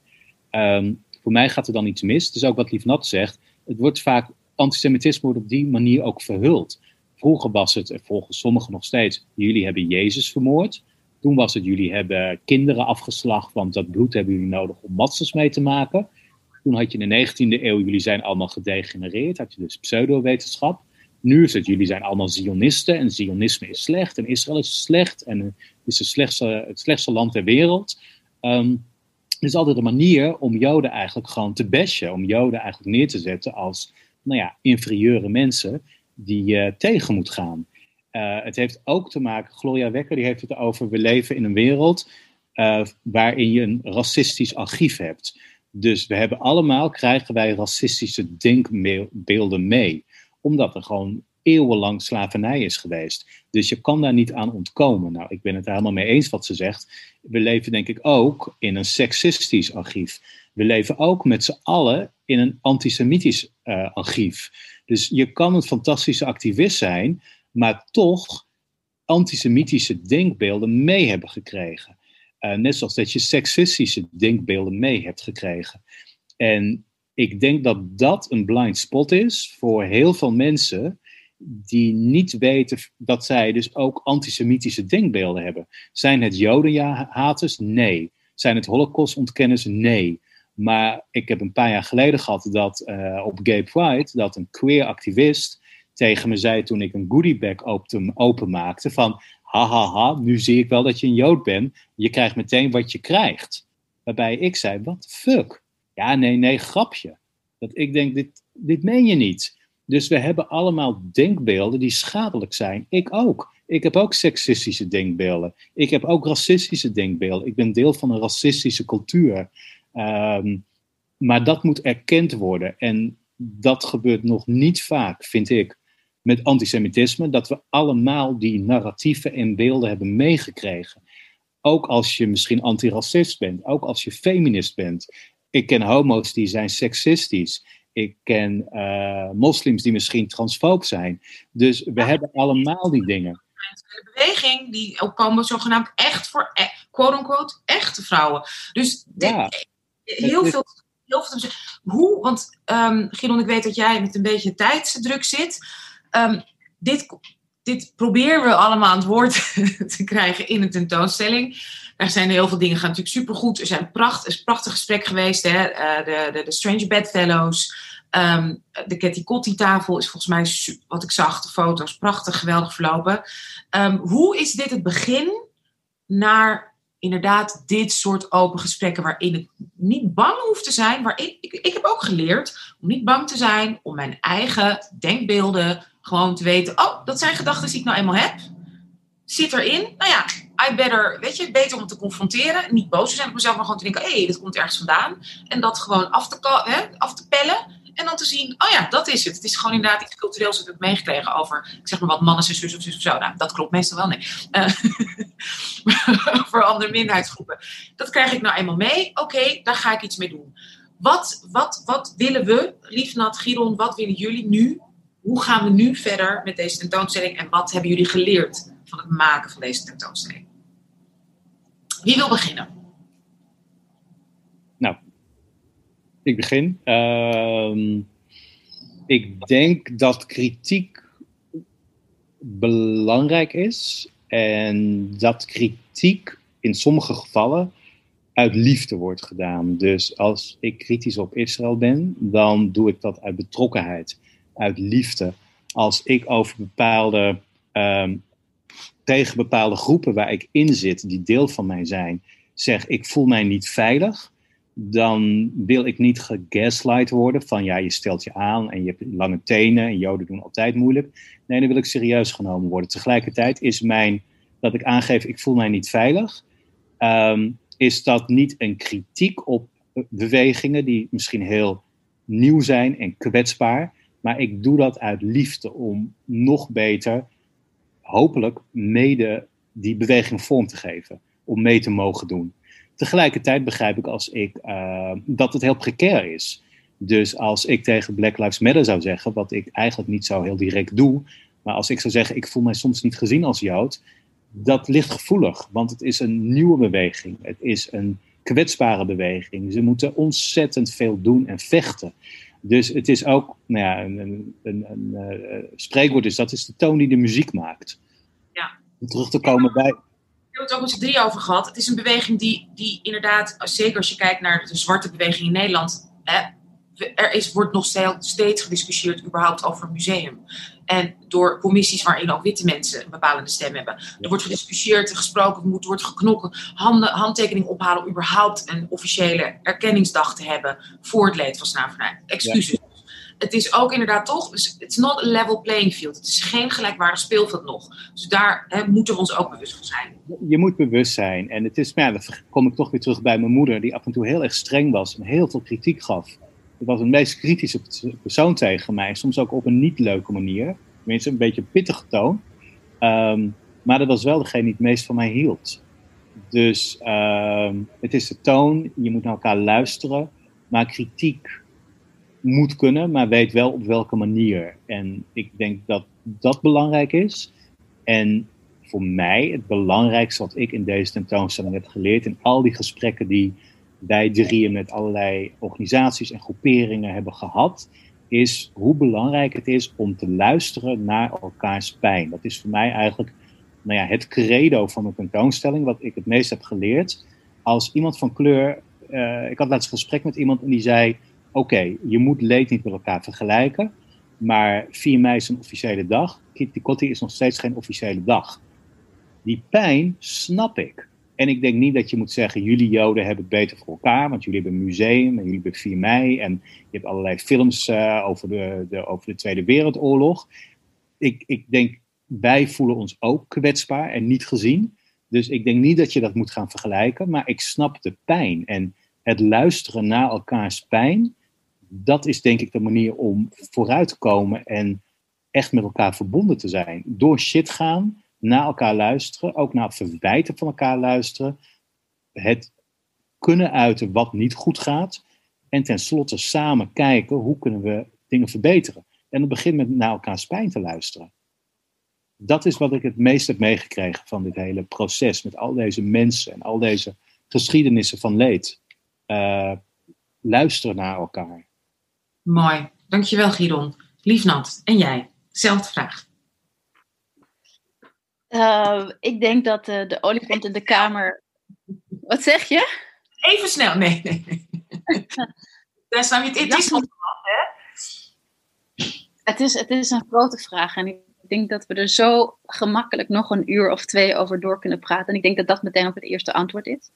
Zeg maar, het luisteren naar elkaar betekent ook ruimte maken om gesprekken te voeren. En ik denk dat dat een van de dingen is die, die ik ook heel erg heb meegekregen van het maken van deze, deze tentoonstelling in, in de aanloop en zeker ook in de, in de, dat, de afloop, nee, het beleven van de tentoonstelling en het met mensen spreken erover, wat ze ervan vonden, eh, wat ze misten, wat ze ingewikkeld vonden, et cetera. Ik denk dat, dat, dat het een, een opening is voor nog meer gesprekken die absoluut gevoerd moeten worden. En de olifant in de kamer, wat mij betreft, is ook wel uh, intern in de Joodse gemeenschappen. De gesprekken die daarin gevoerd zouden moeten worden of die ik heel graag zou willen voeren uh, met mensen uit verschillende gemeenschappen. Omdat ik denk dat, um, nou ja, dat het een, een, een, logische eerste plek was voor ons om deze tentoonstelling op deze manier te maken. Vanuit zeg maar, het persoonlijke perspectief van Guidon, waar we ons allemaal wel op de een of andere manier in konden herkennen. Die blind spot, zeg maar, in de, in de intersectionele eh, emancipatiebewegingen en hoe je je daar als Jood toe kan, kunt verhouden. En wat daar precies aan de hand is. Maar tegelijkertijd is het ook uh, de vraag: oké, hoe zit het dan met intersectionaliteit, inclusie, diversiteit, veilige plek binnen de Joodse gemeenschappen? Wat is er daar aan de hand? Hoe is het trauma van de, van de, van het, van de Holocaust? Hoe, hoe werkt dat door in deze generaties? Er is heel veel angst. Um, ik denk op een soortgelijke manier als Guido net zegt van een, een, een, een, um, een ik denk niet dat de de BLM is, dat is natuurlijk een, een, nieuwe, een nieuwe branding, maar ik bedoel, van, van het uh, anti-zwart racisme, um, de strijd, zeg maar, die is natuurlijk veel ouder ook in Nederland. Um, ik denk dat dat ook wel ook gezegd moet worden. Maar als wij, zeg maar, als ik met iemand spreek en daar zit pijn of daar zit onbegrip of wat dan ook, dan probeer ik me de hele tijd, dan probeer ik de hele tijd te onthouden, oké, jullie zitten ook in een precaire positie. Wat je allemaal moet fixen, dat is echt te veel werk, zeg maar, voor één mens, voor tien mensen, voor een groep. Daarnaast heb je ook nog je, je baan, je opleiding, al je andere verantwoordelijkheden als mens, zeg maar. Ik begrijp dat dat superveel is. Uh, inclusie, zeg maar, van, van, van die paar joden die je misschien kent, is, staat misschien niet het allerhoogst op je, op je to-do-lijst. Uh, en tegelijkertijd denk ik ook dat die, um, die gevoeligheid zich ook dat men ook zo naar Joodse gemeenschappen kan kijken. Dus misschien is die muur heel hoog, misschien is het omgeven met angst, maar weet ook dat daar, daarbinnen ook processen gaande zijn. En dat je niet kunt eisen van en nu ga je uitspreken over Israël, of nu ga je naar buiten treden, of nu ga je je afficheren als Jood. Iets dat Gloria Wekker omschrijft van hoe kunnen we tot uitgesproken solidariteit komen. Nou ja, begin met je te afficheren als Jood. Maar dat is al zo'n beladen, beladen mm, vraag, zeg maar. Dus ik denk dat we wat dat betreft in de kinderschoenen staan en we gewoon heel veel gesprekken moeten voeren. Ik denk dat, mm, dat wat we aan het doen zijn met OIV het afgelopen jaar, met OIVX, is dat we heel veel gesprekken intern hebben gevoerd en ruimte hebben gecreëerd om in veiligheid je Joodse verhaal te kunnen vertellen. En daaruit bleek eigenlijk dat een shockingly hoeveelheid mensen in hun dagelijkse werk voor allerlei ook NGO's die, die toch heel intersectioneel zijn en absoluut zeg maar fantastische, ehm, ehm, hmm, hoe noem je dat? Ehm, fantastische monumenten zijn in de, of uh, I don't know, mentaal, ver, mentaal is kwijt. Anyway, het zijn belangrijke organisaties, doen fantastisch werk, maar dat zelfs binnen organisaties die heel intersectioneel zijn, dat er toch onveilige ruimtes voor Joden kan zijn. Dat er toch sprake kan zijn van latent of direct antisemitisme. En dat de eerste plek toch is dat we samen kunnen praten. En het andere ding is waar ik heel trots op ben, wat we aan het doen zijn, is uh, zichtbaarder ons uitspreken over antisemitisme. Of over wanneer er dingen schuren wanneer kranten rare beslissingen maken op welke koppen ze boven artikelen zetten, um, et cetera. En dat we ook in allianties zijn gestapt en in gesprekken uh, met, met allerlei uh, andere minderheidsgroepen. En uh, dat we zo op die manier proberen niet elkaar alleen te steunen, want solidariteit is één ding, maar hoe kom je tot bondgenootschap? En ik denk dat we stappen aan het maken zijn op die weg. En dat we ook fouten gaan maken. En dat, en dat is misschien een van de kritiekpunten ook over de tentoonstelling van, oh, dit speelt er en je maakt er direct een tentoonstelling over. Van hoezo, waar is het gesprek? En dan is het antwoord denk ik, het gesprek is er ook, maar is misschien nog klein. En misschien lukt het nog niet helemaal om direct met iedereen het gesprek te voeren. En misschien zijn die muren er nog wel. En dat we ook wat dat betreft een beetje lief zijn voor elkaar. Dus dat we, dat we een handreiking naar elkaar doen en dat we openstaan voor een gesprek. En nogmaals, met alle messiness en alle fouten die daarbij horen. Uh, ja. En dat we. Nee, ik heb natuurlijk dat? ik heb vrienden die zijn gaan kijken. En voor mij, wat ik heb geleerd, is van ik kan. Ik ben heel blij, ik heb meegemaakt met de tentoonstelling, maar het kan niet op afstand. Weet je, dat is voor mij echt. Ik baal er met helemaal echt ontzettend van. Dat, ik, ik dat was ook niet de bedoeling. De bedoeling was dat ik eh, ook een gesprek misschien een van de walls was geweest het, het idee was ook dat ik bij inderdaad Strange Bedfellows was geweest. Mijn evenement is helaas verschoven, maar wat niet is, gaat wel komen. Dus daar ben ik heel blij om, zal ik straks even over vertellen. En ik ben niet genoeg aanwezig geweest, gewoon in het museum, tijdens alles inrichten. Dat had natuurlijk heel graag gewild. En ja, dan had ik ook inderdaad uh, me daar ook meer op kunnen richten en kunnen zeggen wat ik zie en wat ik voel. En dat is, ja, dat is gewoon, dat is gewoon een ontzettend gemiste kans. Maar ja, hey, het is een wereldwijde pandemie, dus wat hadden we kunnen doen? Maar ik ben heel blij dat dit, laten we dit zien inderdaad als een begin, als een opening voor gesprek. En ook een opening voor inderdaad elkaars pijn horen en ook elkaars kritiek horen en ook kritiek horen van de zwarte gemeenschap. We reach out. Ik heb ook heel veel mensen gevraagd om te komen kijken, om te komen praten. En die uitnodiging is er nog steeds. En daarom ben ik heel blij dat er nog in ieder geval één evenement komt. En hopelijk zijn jullie daar ook bij. Hopelijk kunnen we dat met publiek doen. He, een van de eerste evenementen in Nederland waarin Joden van kleur, alleen Joden van kleur, met elkaar, over elkaar, door elkaar waarschijnlijk in gesprek gaan over dit thema. En over onze positie en onze precaire plek. Want daar hebben we het nog niet eens over gehad in deze podcast, weet je. Dus dat wordt de volgende podcast. Nou, ik denk dat dat, ik, ja, ik, ik ben heel blij met, met ons gesprek. En inderdaad, dit is een opening, dit is een startpunt. Dit is een startpunt. Hopelijk in het najaar dus een live groot gesprek over, hè, over eh, die intersectie. En we willen leren, we willen door, we willen met elkaar praten. En samen samen, intersectioneel samen, staan we zo ontzettend veel sterker tegen het echte probleem. En dat is natuurlijk gewoon, ja, hey, white supremacy, ja. dit is anders. Hey. Ja, en, en diplomatie heeft er alles bij dat al die groepjes elkaar de tent uitvechten. En die doen daar allerlei dingen voor, maar we moeten juist met elkaar, alleen samen komen er. En voor mij is dat ook een heel joods gegeven. Als je naar de joodse geschiedenis kijkt, die zo gaat over solidair zijn. Als je kijkt naar zoveel ja, emancipatiebeweging, van de homobeweging, de civil rights movement, de anti-apartheidsbewegingen, dat daar zoveel Joden bij zaten. Dus ja, enerzijds heb je onzichtbaarheid van Joden, dat Joden uit angst niet meedoen, dat ze zich niet betrokken voelen, dat Joden misschien niet zichtbaar zijn. Joden zijn ook niet te herkennen per se, natuurlijk aan uiterlijk. Aan de andere, zijde, andere kant is er een enorme Joodse betrokkenheid en heritage van sociale betrokkenheid bij emancipatiebeweging. En dat is voor mij heel Joods. En dat is denk ik wat mijn moeder, om daarmee te eindigen, mij ook heeft meegegeven. Dat is het Joodse opkomen voor de ander. Je bek opentrekken voor de ander. En dat is voor mij heel Joods. En je kan het Joods noemen of niet Joods, whatever. Dat is wat ons alle drie, denk ik, inspireert en motiveert om betrokken te zijn, gesprekken aan te gaan, verbindenis aan te gaan en eigenlijk te vechten voor verbetering en voor vooruitgang en liefde en hoop. Nou, nu ga ik eten. Nee, nee, nee, nee, nee, ik ben nog niet klaar. Want wij eindigen met dipsaus altijd met een laatste vraag. Ga ik ook bij jullie doen. Dat, is, dat zijn de DDD. Ik ga jullie drie namen geven. En jullie moeten mij allebei zeggen. Jullie moeten iets met die drie doen. En dat iets is of met wie ga je drinken. Dat mag van tequila, vodka, bier. Maar mag ook gewoon lekker een kopje thee of een koffie. Of wat je lekker vindt of een spa ook zijn. Met wie ga je dansen? Nou, dat kan natuurlijk ook op allerlei manieren. En met wie ga je dipsausen? En dipsaus is eigenlijk wat wij doen in dipsaus. We hebben dus een groepsapp waarin we alles met elkaar delen. Of het nou eh, foto's van, eh, weet ik veel, oh ben ik hier te dik in deze outfit. Tot en met, inderdaad, zal ik mijn haar zo en zo knippen. Tot en met sekstips. Tot en met, inderdaad, emotionele huiluitbarstingen. Ellenlange voice notes waarin we over onszelf vertellen of vragen stellen. Alles delen met elkaar. Dus ik ga je drie namen geven en je moet me zeggen waarom je met de ene wil drinken, met de ander wil dansen, met de ander wil dipsausen. Oké, jullie krijgen dezelfde namen. En de namen zijn Arnold Grunberg. Dat is naam 1. Naam 2 is Barbara Streisand. En naam 3 is de zangeres van het laatste Songfestival. En, eh, dat, en haar naam is Eden Allen. Hmm, Weten jullie wie dat is? Je hebt haar gezien, toch? Eden Allen. ik heb niet gekeken. Wat? Nee, ik ben de enige homo die niet eh, naar het Songfestival kijkt. Wat? Nee. Nee. Ik moet even eh, snel googelen. Laat zien, dit is Eden Allen. Oké. Ethiopisch-Joodse zangeres. En die heeft gewonnen. Oh, en die heeft ge- oh nee, heeft niet gewonnen. Gewonnen? Ja, Maar dat is. Leuk. Ja, En is Allen.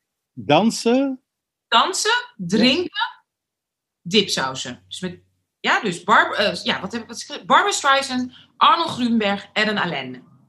ehm, ik zou met Barbara Streisand willen dansen. Met En wat voor, dans, wat voor muziek? Wat, neem ons mee. Ja, ik denk.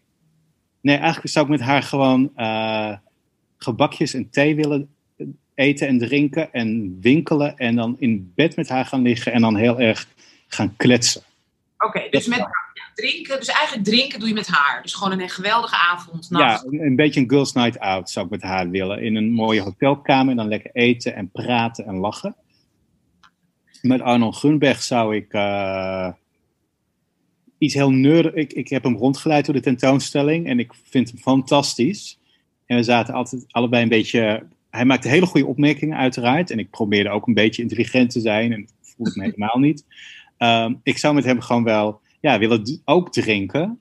En, Dat eh, mag niet. oh, dat mag Nee, niet. het moet die drie zijn. Dus dan moet je met hem dansen of met hem dipsausen. En dipsausen, dat, dat is... Het meest intieme contact, hè? Dan heb je eh, met elkaar Ja, nou, dat eh, wel. Want ik vind juist ehm queer mannen en hetero mannen, die dynamiek, die is enorm aan het veranderen met deze tijden van bromance en dat mannen zich steeds meer openstellen. En ik hoef niet met hem naar bed of zo, maar ik vind het wel leuk om met een hetero man intiem te zijn. Ja, en- dus dat is echt dipsausen. Ja, en te verkennen wat gebeurt er nu en wat doe je wel, wat doe je niet. Dus dat zou ik met hem willen. Ehm, en dan die Israëlische En een Alain. van kleur. Met dansen, ja. Dat klinkt een beetje saai, dansen, maar eh, ja, dansen. Nou, dansen kan ook, weet je. Je kan natuurlijk slow dansen en dan in elkaars oor hele diepzinnige gesprekken misschien. Nou ja, dat is Ja. niet oké. Maar je, je kent haar ook niet. Je hebt haar niet eens gezien. Nee.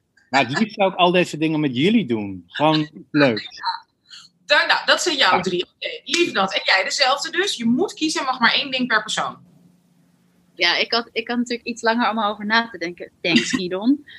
Oké, nou, ik zou, eh, ik zou ook met Eden alleen gaan, gaan dansen. En dan ergens op het strand. En het is, de, het is nacht. En, eh, en we gaan er helemaal voor. En het is super fijne muziek. Dus zeg maar niet, eh niet eh, techno house of zo. Maar Nee, iets ja. waar je wel helemaal van op je, uit je dak kunt gaan. Zeg maar. Dat je totaal uitgeput en bezweet dan de zonsopgang op het strand ziet. Ik denk dat er heel veel energie in zit. En dat je daarna dus ook gesprekjes kunt voeren. Toch in de ochtend. Ik denk dat zij een heel interessant levensverhaal heeft. eh, wat je na zo'n avond goed kunt horen.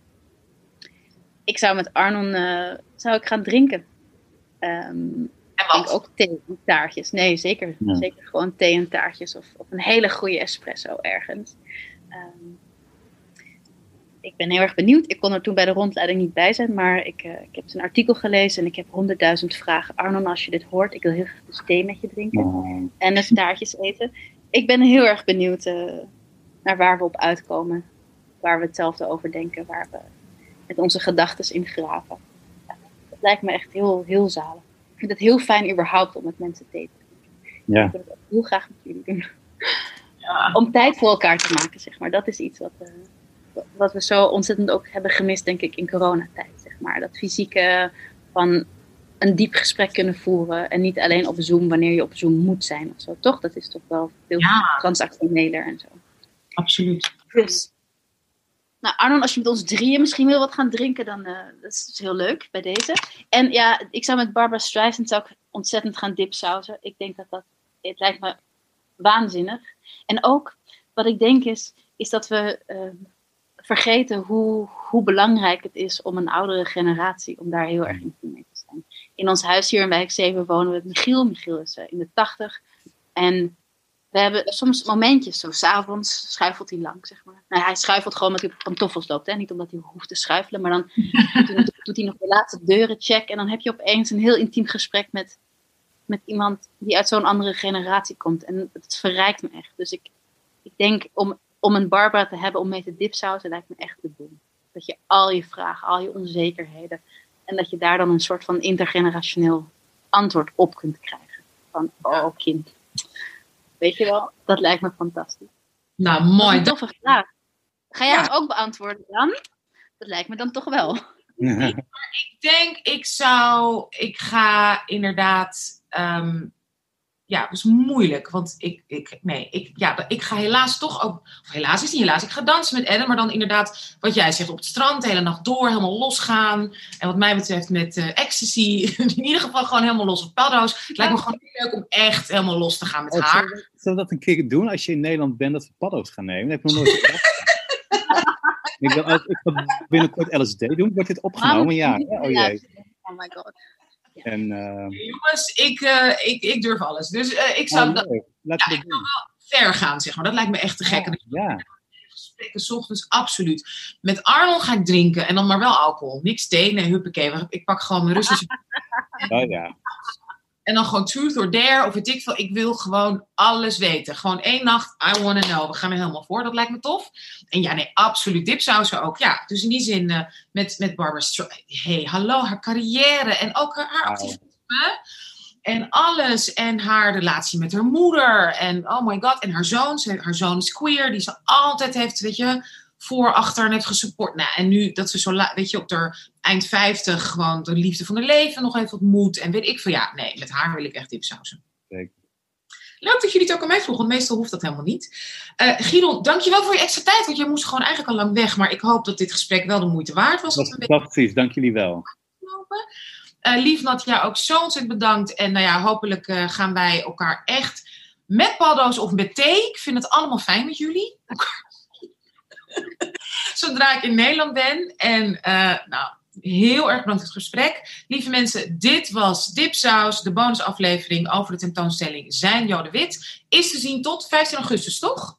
Tot en met 1 augustus. Oh, tot en met 1 augustus, maar... Ja, oh my... we moeten het snel uitgeven, deze podcast. Snel uitgeven, snel ja. Ga kijken, ga het zien. En laat, mij, laat ons ook weten waar, waar je het met ons over wil hebben. Dit is een opening, niks is perfect. Dat weten we. Dit is gebeurd in corona met grote afstand en weet ik veel. Nou ja, we weten allemaal hoe het is en korte tijd. En het is, het is, de ruimte is, uh, is wat het is. Maar we willen weten wat jullie van vinden. En met name, hoe gaan we met elkaar verder? Dat is denk ik het allerbelangrijkste wat ik wil zeggen. Lieve dipsausers, dank jullie wel voor het luisteren. Lieve Lief Nat, lieve Giedon, tot snel met thee en paddo's of een van de twee. En bedankt voor dit hele fijne gesprek. Dit was Dipsaus. Bye!